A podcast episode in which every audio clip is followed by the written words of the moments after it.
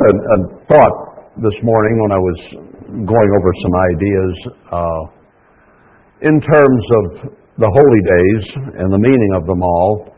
And often we rehearse, at least briefly, the meaning of each one in its setting during, uh, having to do with the plan of salvation, the purpose of God. And uh, I thought we sometimes say, well, this one was solemn, and this one's solemn, and this one's something else. What would be the overriding emotion for each of the seasons? This is kind of what came to mind, but might think it true and come up with something a little different, or you might have a different idea. Certainly not ironclad, because there are a lot of emotions involved with all of them. But I was just thinking of the overriding feeling that each one portrays to us. And I, with Passover, we've always talked about how solemn uh, it is, and about the forgiveness of our sins that comes. And one of the things that came to my mind was a sense of relief in terms of an emotion. That we come to that time at Passover when we are relieved of the burden and debt of sin over our heads in an official way. So I always feel relieved after Passover. It's just like, huh, I'm glad that we made it to it. I'm glad we got to do it. And glad for what it means. Pentecost is, of course, when the Spirit of God came, uh, picturing the engagement to Christ. Uh, some of the thoughts that came to mind that it is a very a time of great inspiration, as in Acts 2, a time of great hope that is imparted by God's Spirit.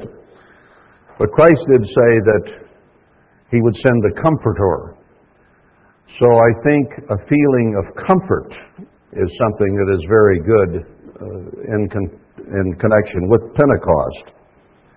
We have the solace, the comfort, the feeling of being protected, that we have help there anytime we want to call on it. So it gives us a comfort level uh, that they had after that Pentecost that they did not have. They were insecure uh, from the time Christ left until Pentecost came, and then, oh, wow, here's something exciting. And I think some of that could have to do with us as well. Uh, we've been promised a lot of things in the prophecies of the end time that we have not yet experienced and we're still looking forward to. And when they suddenly arrive, it's going to be a time of great comfort and inspiration to us to know that, hey, it's finally here. God is doing what He said, just as the Holy Spirit descended uh, with great power in a very dramatic fashion. Trumpets imparts a sense of majesty at the resurrection and victory over death. So feelings of triumph might be uh, fitting for trumpets, where we we have that victory, we have that win we triumph over the flesh and become spirit. Uh, atonement, of course, is a solemn commitment to our husband at the wedding ceremony, and so on. And a feeling that comes to my mind is security. You have been changed to spirit, the Feast of Trumpets, and then you are secure in the arms of your husband throughout all eternity. I know security is one of the things that a, a human woman uh, treasures above almost anything, is feeling secure. That she's taken care of, she's needed, she's wanted, she's secure in the love of her husband or family, and uh, they seek security well, among other things, but that's one of the key ingredients to uh, a good marriage, a good relationship, is making a woman feel secure, wanted, needed, and of course, God with us. but when we come to the feast, and this is what I was leading up to, uh, it pictures the time when Christ will have returned. We'll have gone and married him and come back with him and start ruling the earth. So it is a, we picture it as a time of great peace and well-being, that everyone will have their needs taken care of, that there will be someone in charge who really understands, who really knows, who knows the solutions. You know, I look at mankind toying with different things, nuclear uh, reactors, uh, all kinds of weaponry, all kinds of scientific, medical devices, whatever you want to name, uh, fertilizers in the soil. They're dealing with chemicals and things that they are, in, in a sense, creating out of what's already here, but they don't know the long term effect. They can only guess. So they don't even consider the long term effect beyond the idea of profit.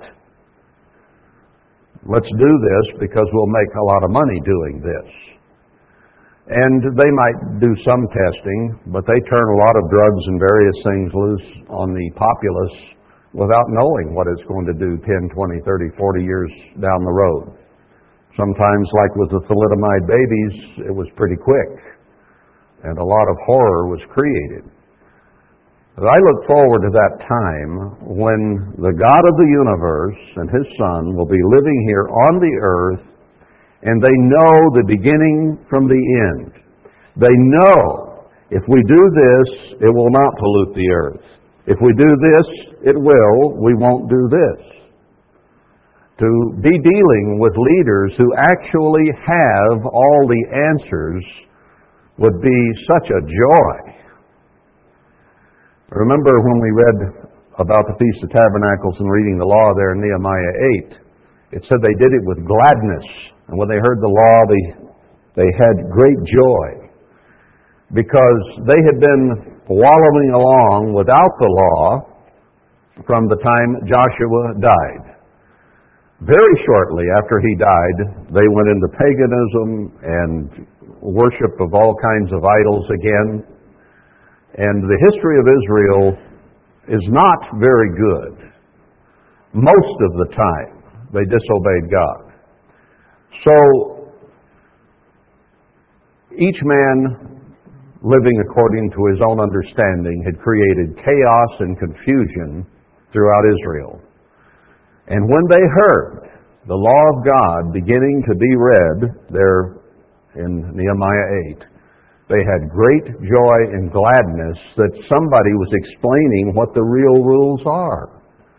That there is a code of conduct that we need to go by in order to have an ordered, happy, positive, joyful society.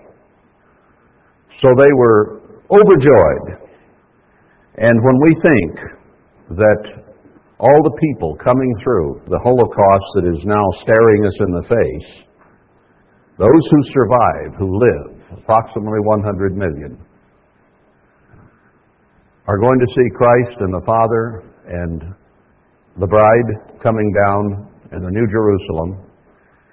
And there is going to be such joy and gladness to have God on the earth with the right kind of society that will not end up in the war and famine and desolation that they had just experienced. So, what joy and gladness there will be. Now, that's a challenge for us here today, having just eaten a potluck and feeling comfortable and even perhaps drowsy, who knows.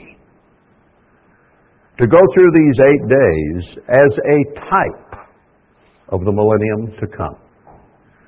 To keep them with joy and gladness. And that is the the emotion I settled on is joy for the Feast of Tabernacles. The joy the whole world will feel. And we need to enact that with and among ourselves during this time. To be as joyful and as glad as we can be. To work on that aspect of our personality. That is one of the fruits of the Spirit of God, by the way, is joy. And this is a particular time of the year that we can hone in on that particular emotion, that particular feeling inside of having joy and gladness because of what we are doing and what it pictures in the future for the people who survived what is coming. But we can have joy for them, and we can have joy for ourselves that we will be there to help teach them the right ways so that they don't get themselves into the mess that they are in today. So it should be a joyful time for us to go through eight days of this, and I'm including the last great day because it's essentially the same scenario, it's just with a different group of people. The millennium is the survivors of the Holocaust, and the last great day then is uh, all those who were who lived from Adam until uh, that time, are resurrected to physical life, and come into that same situation with God ruling on the earth. And what joy that will be for them. Uh, and many of them will be reunited with their families, their friends, their acquaintances, and even some of them will be reacquainted with us who are already spirit beings, and what gladness and joy that will be when some of us get to meet long dead relatives, brothers, sisters, fathers, mothers, some of our own children that we may have lost whether it was with miscarriages or whether it was with children that got killed accidentally in you know cars or whatever. We've gone through a lot of mourning and suffering, frustration in this life, and in many cases we think back when someone dies about, man, I wish I'd have fixed this, or I wish we'd have gotten together, and and we have regret and remorse that we didn't repair relationships, and then somebody's gone. We didn't show them the love that we might have felt, but ignored or were embarrassed or ashamed or tentative or, you know, shy, whatever. And therefore didn't get the relationship where we wanted it or restore it if it was at one time good and fell apart or whatever. Those people will come alive. And we can be there to help their joy. So let's think about that as we go through these days. Now, if you would turn to Deuteronomy 31, I want to introduce the series for this time. This is near the end of the life of Moses. Uh, and he's telling the people, let's see, let's pick it up. Well, let's just, maybe we can kind of go through almost the whole thing. Moses went and spoke these words to all Israel and said, I am 120 years old this day. I can no more go out and come in. Also the Eternal has said to me, You shall not go over this Jordan. So he knew he was about to die. Uh, he knew they were almost ready to go into the promised land. And God had made it clear that Moses, because of an infraction, was not going to go in with them.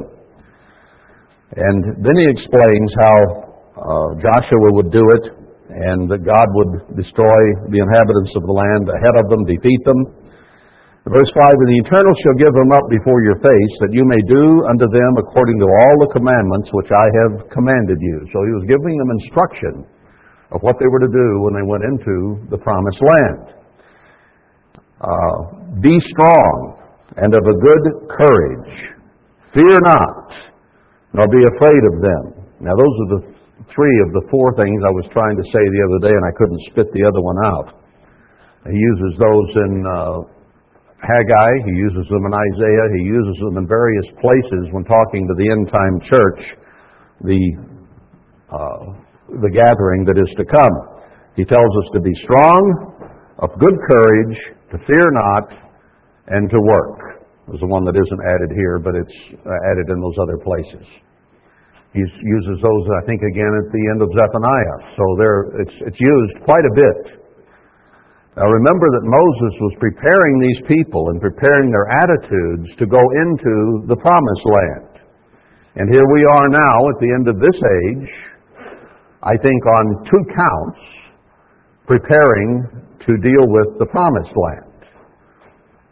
First comes the gathering of 10% of the church to go in and build the latter temple, to reconstruct the true Jerusalem when the command to build it is given.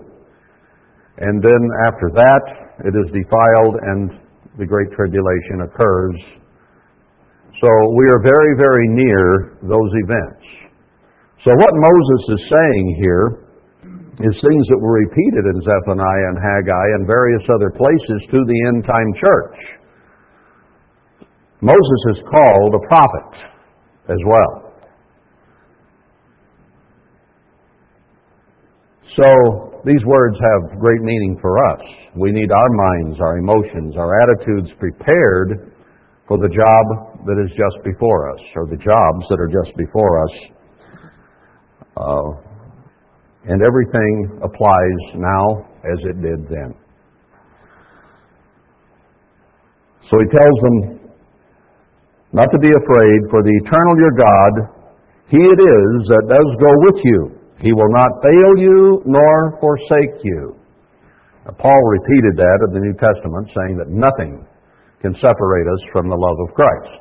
And mentions other things as well, but that he would never leave us nor forsake us. He guarantees that he will be there. In fact, he says he'll come and dwell with us there in Zechariah 2. Then it will truly be Emmanuel, God with us. He tells us in Isaiah 8 not to fear the Confederacy or the New World Order that is coming, but to fear Him, because He will take care of us. So there are many, many things I could go to and turn to in all the prophecies that will fit perfectly with the book of Deuteronomy. Uh, but I want to stay on point and not go to all those because we would be here for months and months. But we've been there, and perhaps just little reminders like this as we go, so that we are sure that we tie together what we are going to be studying during this feast with ourselves and with the end time, not just some ancient history. And Moses called to Joshua and said to him, in the sight of all Israel, Be strong and of good courage, for you must go with this people to the land which the Eternal has sworn to their fathers to give them and you shall cause them to inherit it. Now, I believe that we have been poised uh, just outside these Canaan mountains here by God for a purpose. And at some point, then, He is going to cause us to go into the area of Jerusalem and Zion and have control of it, and He will protect us while we do His work. So we are poised to go in just as they were. We can't go in yet, can we? These things are controlled by the government. I don't know how long it's going to last, but at this point it is. So we can't do anything yet. But we're here preparing, getting ready to do what God would have us do. And He has shown us in many ways that this is the right area to be in. We've been over that. So we will inherit it. Verse 8, And the eternal, He it is that does go before you. He will be with you. He will not fail you, neither forsake you. Fear not, neither be dismayed. Now he said that to the people, then he said it to Joshua, who would be doing the leading, so that he personally felt strengthened. And Moses wrote this law and delivered it to the priests, the sons of Levi, which bore the ark of the covenant of the eternal, and to all the elders of Israel. And Moses commanded them, saying, At the end of every seven years, and the year, uh, in the solemnity of the year of release, in the Feast of Tabernacles, when all Israel is come to appear before the eternal your God in the place which he shall choose, you shall read this law before all Israel in their hearing. Gather the people together, men and women and children, and your stranger that is within your gates, that they may hear, and that they may learn, and fear the eternal your God, and observe to do all the words of this law. That's what they did there in Nehemiah 8. Uh, we read that just recently. And they said that it had not been done in Israel since Joshua died. And Moses is addressing Joshua here and telling them that this is to be done, and then it stopped. Now, I'm remiss because, as we understand it, and we may not be perfectly right, but the best information we have, last year was the seventh year of the cycle, the year of release. I had Jerusalem on my mind, and we were there. Uh, so we talked about that for the most part, and I did not think of this. Uh, but I did think of it recently. And I thought, well, I'm late, but uh, maybe it's better to be late than never.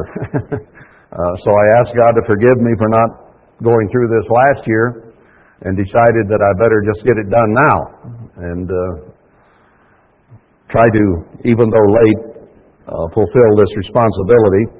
The importance of it is still here in any case. Um, so that's what I want to do during this feast. Now let's go on down here to verse 29 of chapter 31. Uh, well, verse 27. For I know your rebellion and your stiff neck. Behold, while I am yet alive with you, this is Moses again speaking, this day you have been rebellious against the eternal, how much more after my death? They had started out murmuring right after crossing the Red Sea. And they continued to murmur throughout the 40 years of wandering until their carcasses dropped in the desert. And Moses had had, I'm sure, quite a fill of rebellion and stiff necked, stubborn Israelites from backsliding heifers by then. So he knew them pretty well when he said what he said here. And how much worse is it going to get after I die? Now, they did honor Joshua for quite some time because even as the Red Sea had parted uh, before Moses, the Jordan River had backed up during flood time when it was time for them to cross into the promised land with Joshua. So they saw very clearly that Moses, God, through Moses, had passed the mantle to Joshua in that case. And he was to lead them. So they did honor him while he was alive. And that's why it does state there in Nehemiah that upon Joshua's death, uh, they went right back into paganism. They quit doing the feasts, which had been instituted forever. But let's go on down here. Uh, verse 28 Gather to me all the elders of your tribes and your officers, that I may speak these words in their ears and call heaven and earth to record against them. What is he expressing there? He is expressing a concern for the future. In other words, I'll rehearse history, I'll tell you you're stubborn, stiff necked, and rebellious, and I want all the elders here to hear and understand history because it will repeat itself. That's his point. And he says that. I want to witness against you, for I know that after my death you will utterly corrupt yourselves and turn aside from the way which I have commanded you, and evil will befall you in the latter days. This is a prophecy then that was scheduled to be enacted throughout Israel's history, even up into and through the latter days. So Deuteronomy is very much a now book. Because you will do evil in the sight of the Eternal to provoke him to anger through the works of your hands.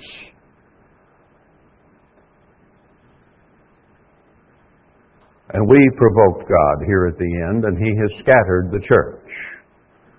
So Moses' words have been and are being fulfilled on both spiritual Israel, the church, and physical Israel, the nation, which we see falling apart now right in front of our very eyes.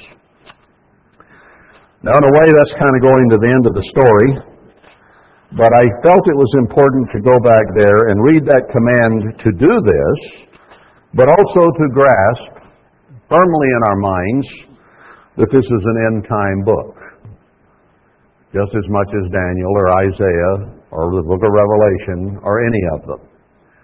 So as we approach it, we can approach it with that mindset, that understanding that we're not just reading some ancient history here for the sake of reading it because it's in the Bible. No, there's a very strong message, some very poignant things here that we need to consider. So let's go back then to the first of the book of Deuteronomy. This book summarizes Israel's history, especially under Moses. He wrote the first five books of the Bible, Deuteronomy being, Deuteronomy being the fifth one that he wrote at the very end of his life. So he goes through, we don't, we don't need Genesis, Exodus, Leviticus read uh, in that sense because Deuteronomy encapsulates the whole period of time and then projects forward from there. So, as an experienced leader and a prophet of the future, Moses produced the book of Deuteronomy. And again, he wrote it at the end of the wandering when he was preparing them to go into the promised land. We are about to enter that area that has the sacred holy sites of the promised land. And we are also preparing to go into the kingdom of God, which is the greatest promised land, but it will be in this area as well. Of course, it'll go all around the world at, at that point, in the millennium. anyway, this is a preparatory book then. Chapter 1 These be the words which Moses spoke to all Israel on this side Jordan, in the wilderness, in the plain over against the Red Sea between Paran and Tophel and Laban and Hazeroth and uh, Dizahab. He may not have penned all the words himself. He may have had someone as a scribe there. Uh, he may have done most of this orally and someone was writing it out and then uh, it became a scroll. But he's still the author regardless. Then he says parenthetically, there are 11 days' journey from Horeb by the way of Mount Seir unto Kadesh Barnea. There are little clues through the Bible that don't mean much to us because we don't know the original locations. But I think they were included. You know, there's a lot of detail in here that might not mean much today, but someday it will. When we have information that will make it come alive. For instance, and I've used this example, I think I did last year. When you read, I forget it's in Luke, I think, where he says that Bethany was at Mount, the Mount of Olives, and it was 15 furlongs, I think it was, from Jerusalem. And I figured that out, and it comes out to about 1.83 miles, a little over one and three quarters miles from Bethany to Jerusalem, and Bethany was at the Mount of Olives. Now, that didn't mean anything to me five years ago. Didn't mean anything to me at all. Now it means a great deal because I've been to Jerusalem in the Middle East. And I walked from the city wall, the gate, I think the Lion's Gate, across a little draw there, a little bridge, across the street actually, and then you start climbing what they call the Mount of Olives. It's, my memory would be faulty on this perhaps. It wasn't very far. I remember going out of the wall, down some steps, crossing the street, going up a few steps, and then hit the trail going up. It might have been 100 yards, 200 yards, the most. And to the top of the hill that they call Mount of Olives probably was no more than 300 yards. Wasn't very far. It certainly wasn't 15 furlongs. It wasn't a mile and three quarters. So now that means something to me. It means that that can't be the Mount of Olives because it's not as far from Jerusalem as the Bible says it should be. Very simple.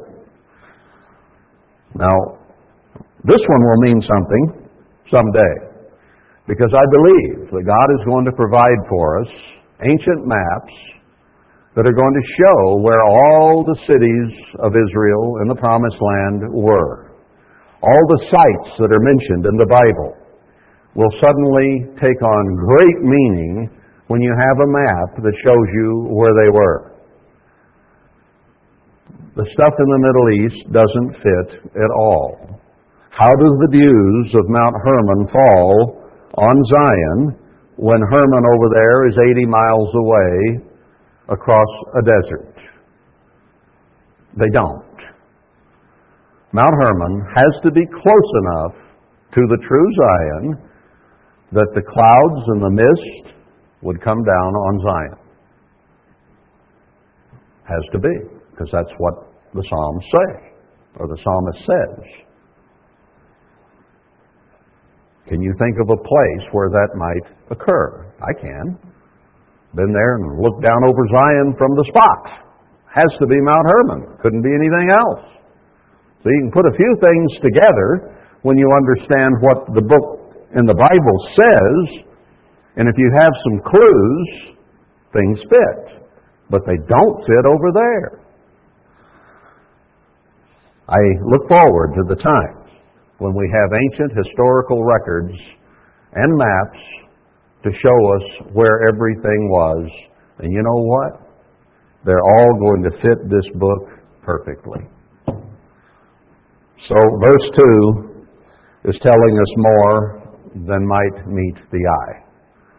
Uh, it's giving us a distance.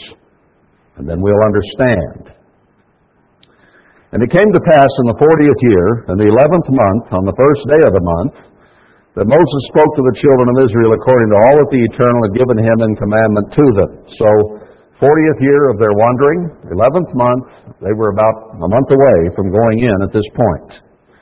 And he had slain Sihon the king of the Amorites, which dwell in Heshbon, Heshbon, and Og the king of Bashan, which dwelt at Ashtaroth in Edrei, or Edrei.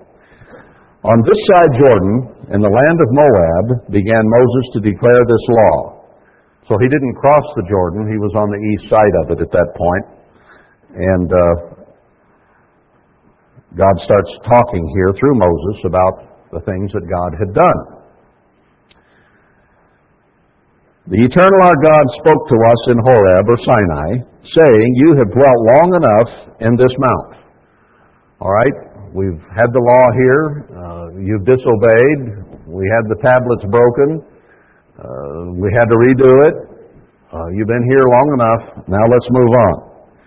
Turn you and take your journey and go to the Mount of the Amorites and into all the places near thereunto, in the plain and the hills, in the vale and in the south, and by the seaside to the land of the Canaanites, and to Lebanon unto the great river, the river Euphrates. I've seen evidence that perhaps the Atlantic Ocean is what they referred to as the Euphrates in that day. Behold, I have set the land before you. Go in and possess the land which the Eternal swore to your fathers, Abraham, Isaac, and Jacob, to give to them and to their seed after them. So Abraham, Isaac, and Jacob had walked the promised land, and Israel had been cast out taken into captivity into Mitzrayim, lived there 430 years, been released, and now wandered another 40 years, and they were to go back to the land that God had given to Abraham, Isaac, and Jacob. Even as Israel was returned after a long captivity to this land and was allowed to come back here in the early 1600s. And still and yet, the promised land, specifically the site of Jerusalem, is uninhabited and will have to be given back to God's people in order to fulfill the end time prophecies. So we are sitting, even as they were, ready to do something, ready to go to work, ready to do what God wants done at this end time. Behold, I've set the land before you. Go in and possess the land. And I spoke to you at that time, saying, I am not able to bear you myself alone. Verse 9. The eternal your God has multiplied you, and behold, you are this day as the stars of the heaven for multitude.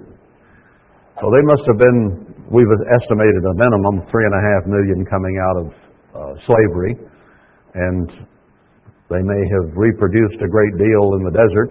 Uh, they weren't real busy with much of anything.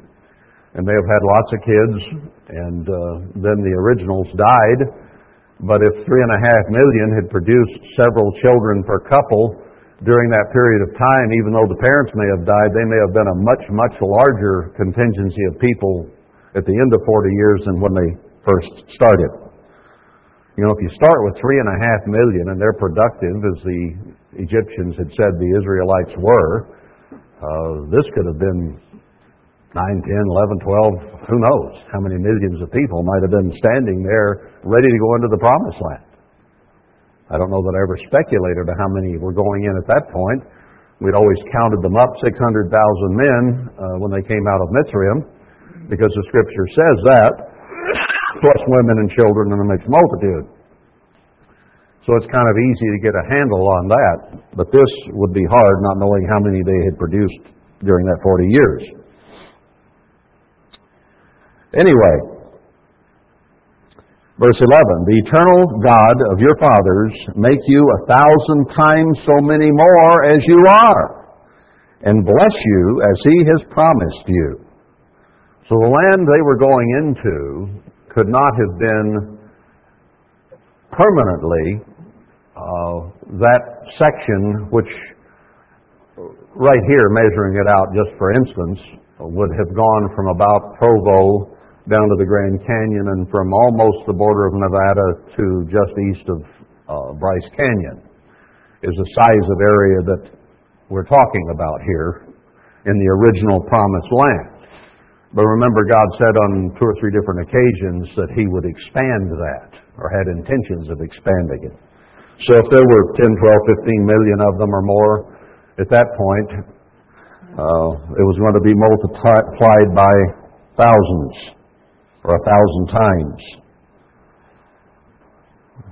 Big population. Uh, how can, uh, well, I probably wouldn't have reached that until recently. He's talking 100 million, hundreds of millions possibly here. And, you know, we've got 315 million right now in America alone. Uh, Verse 12 How can I myself alone bear your burden, your cumbrance or encumbrance, uh, that weight that he carried, and your burden and your strife? That many people who were stubborn, stiff necked, and rebellious would have been quite a weight, including all the fighting and arguing and miscontent and malcontent that was among them. So he said in verse 13, Take you wise men and understanding, and known among your tribes, and I will make them rulers over you. Remember, Jethro had counseled him, Moses, you can't handle all this. You've got to appoint other leaders to handle the smaller issues, and then you only handle the very biggest uh, decisions. And you answered me and said, The thing which you have spoken is good for us to do. So I took, so he's, he's reviewing here the past. I took the chief of your tribes, wise men and known, and made them heads over you, captains over thousands, captains over hundreds, captains over fifties, and captains over tens, and officers among your tribes. So they got organized. With that many people, uh, unorganized, you would have chaos uh, one man trying to answer all the questions of that many people and trying to settle all the differences of opinion and arguments and fights of that many people? Impossible. And I charged your judges at that time, saying, Hear the causes between your brethren, and judge righteously between every man and his brother, and the stranger that is with him. So whatever the relationship was where there was a, an argument, they were to settle it. And that is what God has ordained from the very beginning and did in the early New Testament church as well. He placed men in charge, the ministry of the New Testament, and they were there to settle things when they got out of hand. That's what Matthew 18 really is all about, is you should settle everything you possibly can one-on-one between the combatants, those in disagreement. Every effort should be made for those two people to settle the issue and to dwell together in peace after having settled it. Then, if that appeared impossible, you could get two or three people as witnesses of what was the testimony being given to help make a judgment. And if even that didn't solve it, then you took it to the church, that is, to the administrators that God had placed in charge. It's a misnomer to think that anything was put to the vote of the majority of the congregations. That was never done even after Matthew 18 was written, uh, in New Testament history is provided in the Acts and Epistles, that was never done. Uh, Paul told the Corinthians, Here the judgment has been made, now you carry it through. So Paul made the judgment there in the Corinthian church with the incestuous matter. And then he instructed them after the man had repented now you got an attitude about the poor guy and he's repented, accept him back. He didn't leave it up to a vote of the congregation. He made the judgment and told the congregation what to do in no uncertain terms. That's the way it was administered in the New Testament. So when it says take it to the church, it doesn't mean that you stand up on a stage and the charges are read to everyone and then they vote on yes or no or guilty or not guilty. God doesn't do that. Never has, never will.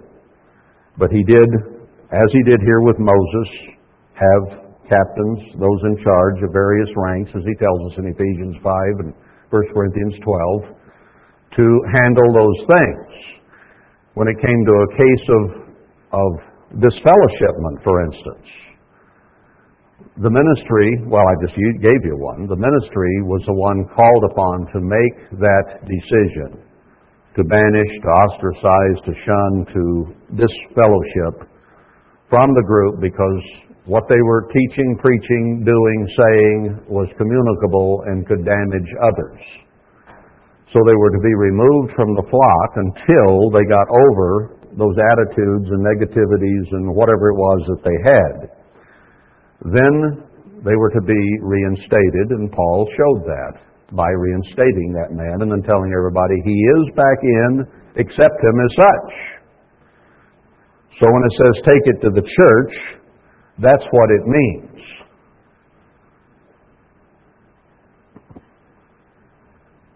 And that's what Moses is talking about here, on the, form of government that God sets up. Anyway, verse 17. You shall not request or respect persons in judgment, but you shall hear the small as well as the great. You shall not be afraid of the face of man, for the judgment is God's. And the cause that is too hard for you, bring it to me, and I will hear it. So this is instruction for us, and it is the same uh, form of organization that God set up in the New Testament. You know, it, they didn't. If somebody sinned a sin that required stoning, for instance, under Moses, they didn't take a vote on whether to stone an individual or not. The parents were told that they had a rebellious son that they were to be the ones that put the son up for stoning. And the authorities that were there looked into a matter to determine guilt and then determined who should be stoned and who should not who was guilty and who was not. And then they directed the people to do the stoning. That's the way God set it up. It was never a majority rule issue. And that's what he is saying here. If it's too hard, you bring it to me and I will hear it. So you try to settle it. If you can't, you get a couple witnesses. And if they can't get it all worked out so everybody's at peace, then bring it to the authorities that be, and they will make a judgment. And don't fear to make a judgment because God will render His decision in the matter. He also tells them in another place that whatever, if you bring the issue there to have a decision made, once it's made, you have to live by it. You cannot turn aside from it because you're taking it before those, those whom God has appointed to render that kind of insight and judgment, to prayerfully look into it and determine who's guilty and to what extent they are and so on, and then pass out mercy or punishment in due course.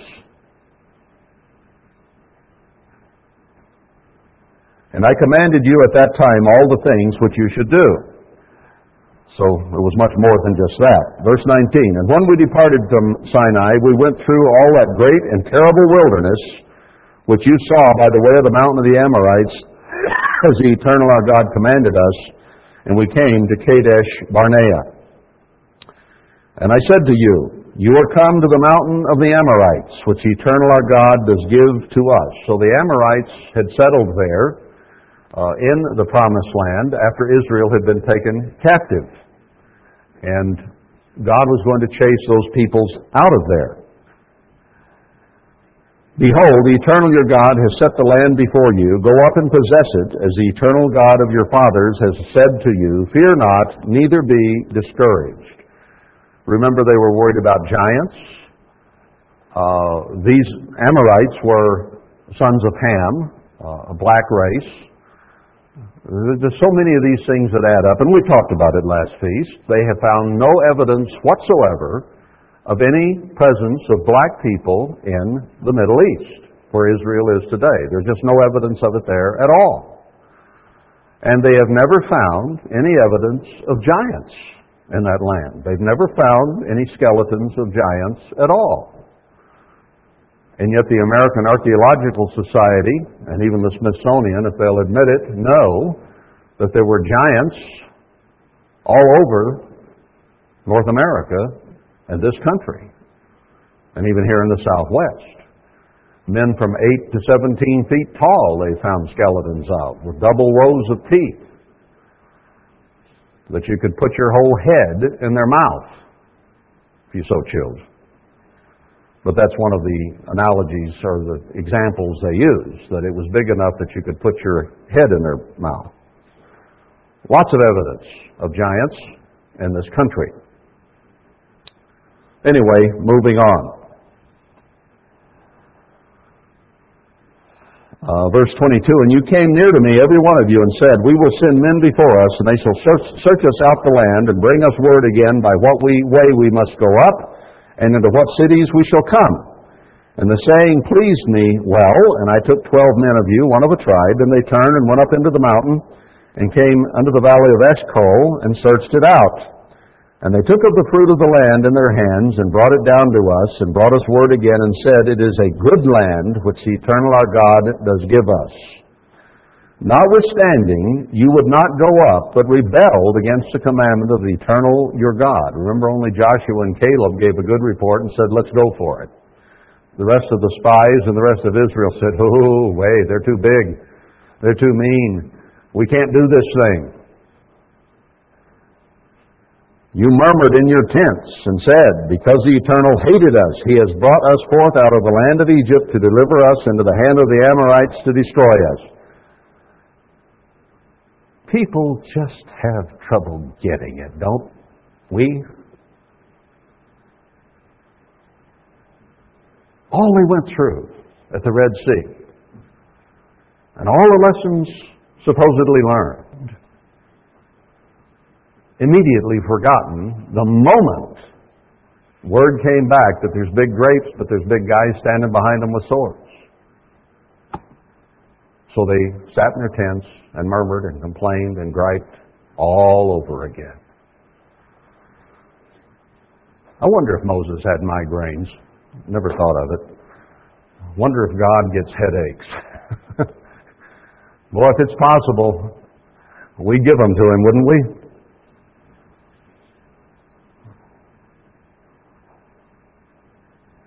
What if we sent spies today into a land that it had been revealed God had promised and reported it to the church that God had said, go to a certain area and there I will deliver you. How many people would gripe and complain and murmur and say, that's crazy? I could tell you approximate number, I think, that would have that reaction. It'd be about 99.9999999, where somewhere out there is about how many it would be. Just like it was with these ancient Israelites. Verse 28, where, where shall we go up? Our brethren have discouraged our hearts, saying, The people is greater and taller than we. The cities are great and walled up to heaven, and moreover, we have seen the sons of the Anakims there, the tall ones, the giants. Then I said to you, Dread not, neither be afraid of them. The eternal your God, which goes before you, he shall fight for you according to all that he did for you in Mitzrayim before your eyes. Do you remember history? Do you remember what God has done? Do we remember that God called us out of this world and gave us the truth under Herbert Armstrong and how we took it for granted and now have been scattered and God is now preparing to gather us again and add a few more to make up for those who wouldn't? Do we not remember? Are we again beginning to give up or to get, grow tired or weary or give up or say, oh yeah, row, yow, wolf, wolf? What did Mr. Armstrong always used to say? The, uh, the gun lap. Gun lap after gun lap after gun lap. We just about got gunned down. We have a history, people. We really do. And Moses wrote these words that they might overcome history, and he wrote them and preserved them for us that we might overcome history. Now, ultimately, these people did, remember. Don't be discouraged here. After he told them where the bear went through the buckwheat, they finally got the point. The Jordan River went back, and they did go across. It did happen. God had promised it, and then they began to say, oh, yeah, right, right, sure, sure. And then it happened. And it's going to again. All the things that you and I have read and all the prophecies prior to the millennium are going to happen. And we're a lot closer now than we were when we began reading those. What does he say? He says that seven, even eight principal men there in Micah 5 will go out the, against the Assyrian when he comes into our land, and the Assyrian is going to be destroyed before our very eyes. He says two men will go out and preach as a witness against the world, and they cannot be killed until the time is right. Then they will. But fire will miraculously come from their mouths and kill anyone who tries to harm them. Red Sea isn't all over. Jordan backing up isn't all over. There are still events ahead that Jeremiah says will make us forget the Red Sea and the Jordan. Where is it? Jeremiah 30 or 31, somewhere right in there. says it'll be so awesome, so dramatic that you won't even remember this in the past.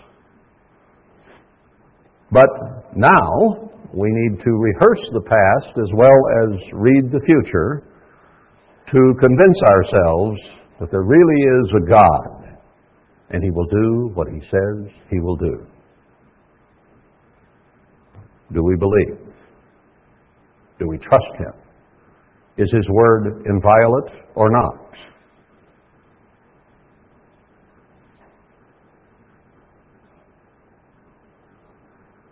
So let's go on. Uh, says God will fight for you then in verse 31. And in the wilderness where you have seen how that the eternal your God bore you as a man does bear his son, and all the way that you went until you came to this place, God carried them through the desert. There was no water for them. There was no food for them. God had to carry them through all of that. He provided manna. He provided quail. He provided water. Everything that they needed to survive until the 40 years was finished. So He carried you until you came to this place. There they were, ready to cross the river. They were right on the edge of all these prophecies being fulfilled and God's promises being completed. And they would not believe it. Do we begin to understand why Moses had told them, You're stiff necked and stubborn and rebellious, there in chapter 31 we read at the beginning?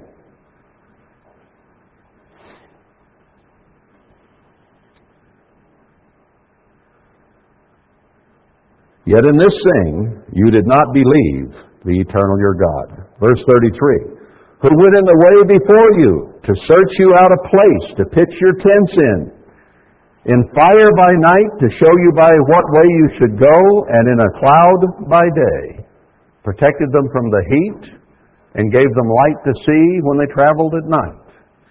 He was with them day and night for forty years.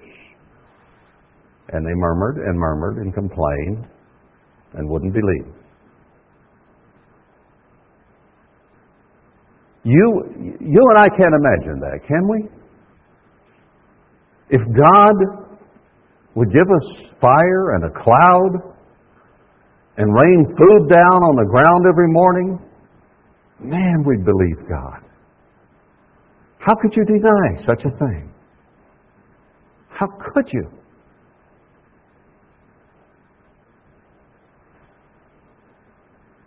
But we do. In day to day life, we let things get to us. We lose our focus. We lose our purpose. We get caught up in other things. And as a result, we wander about and don't focus on the spiritual in the way that we need to. We are so human. But you believe it. I believe it. I've read it in the Bible over and over and over again. Preached it now for nearly 17 years, over and over and over. And the story hasn't changed. It's all in there. So we have the past to consider and how God raised up Herbert Armstrong and preached the gospel as far as it went and called a people. And then we see that God prophesied that it would all be blown apart and spewed out of his mouth. God has been here at every juncture, all the way through, doing what He said He would do. Has He not? Has the church been scattered? Have we been spewed out? God is present, brethren. It isn't the good part of the promises, is it? No. But it's still part of the promise. And it absolutely proves God's presence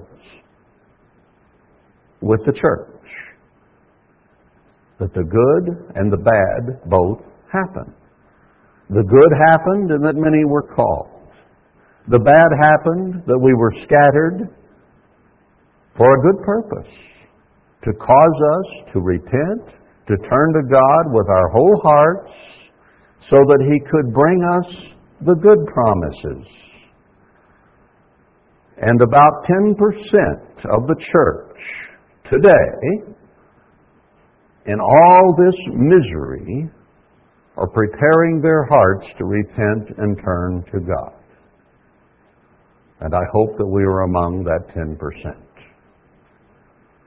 who will heed and who will learn something from this trial. A small one was mentioned this morning in the sermon. Was there anything to learn? Well, we have a really, really big one here before us with the scattering of the whole church and the confusion and frustration that has gone through everyone. But there's something to learn. There's a lesson in this trial, and that is turn to God. And if we will so do, then all these good things we have read about and His protection are going to come on us when the New World Order brings down its boots.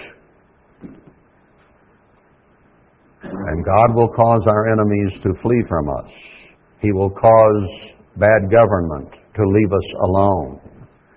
And He will destroy them if they try to hurt us, just as He destroyed ancient Assyria without them having to lift a hand. He will do the same again. He promises us in Isaiah. All we have to fear is fear itself. He didn't know what he was talking about, but we do. We do not need to fear what is coming. We need to fear He who is able to kill both body and soul. He can spare our lives. Got to believe it. Yet in this thing you did not believe the eternal your God, who went in the way before you.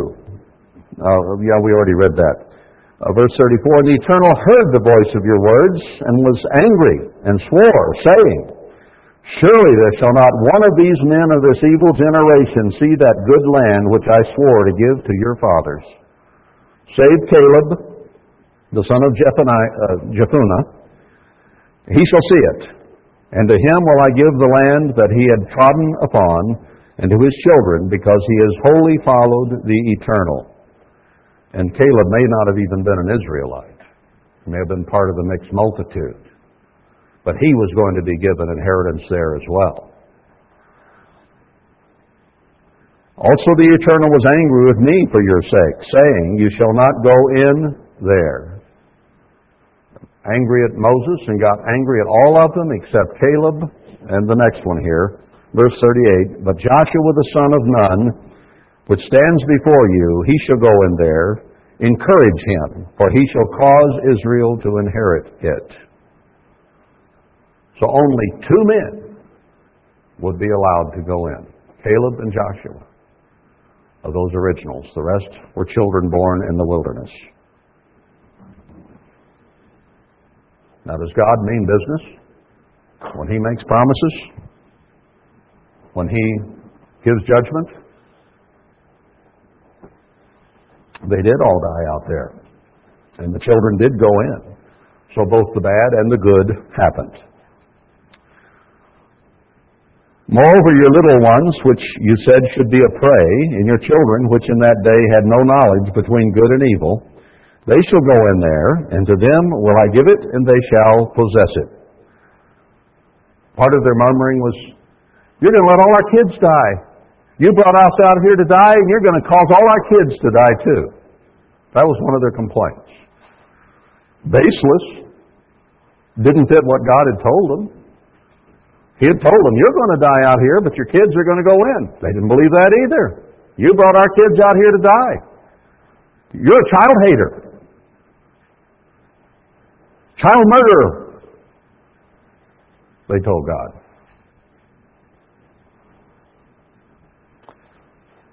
Verse 40, But as for you, turn you and take your journey into the wilderness by the way of the Red Sea. Then you answered and said to me, We have sinned against the eternal. We will go up and fight according to all that the eternal our God commanded us. And when you had girded on every man his weapon of war, you were ready to go up into the hill. And the eternal said to me, Say to them, Go not up, neither fight. For I am not among you, lest you be smitten before your enemies. So I spoke to you, and you would not hear, but rebelled against the commandment of the Eternal, and went presumptuously up into the hill. And the Amorites which dwelt in that mountain came out against you, and chased you, as bees do, and destroyed you, and Seir even to. Hormah. And you returned and wept before the Eternal, but the Eternal would not hearken to your voice, neither give ear to you. When God told them to fight, they would not fight. When God told them not to fight, they said, Well, I've already got my armor on, I'm going to fight anyway. Never, ever would they do what God said. It was just beyond them. Do we have a nation today that is the same way? Will do nothing God says? Throw his whole book almost out the window? Godless. Idolatry. Worshipping anything but God and believing everyone but God. How many believe God? How many? Very few.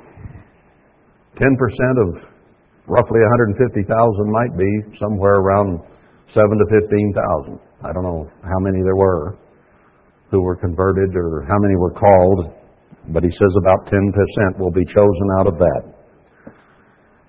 Reminds me of Gideon. Started out with all those people, and then God got rid of some, and he got rid of some more, and he got rid of some more, and he got it down to 300. He says, All right, now here's, here's an army I can work with. Get your little pitchers, put your swords down, and we're going to go whoop them. And did.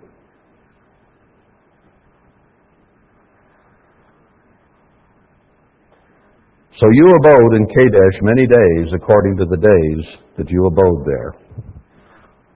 Well, I made it through one chapter today. So we'll stop there and next time we'll hit two.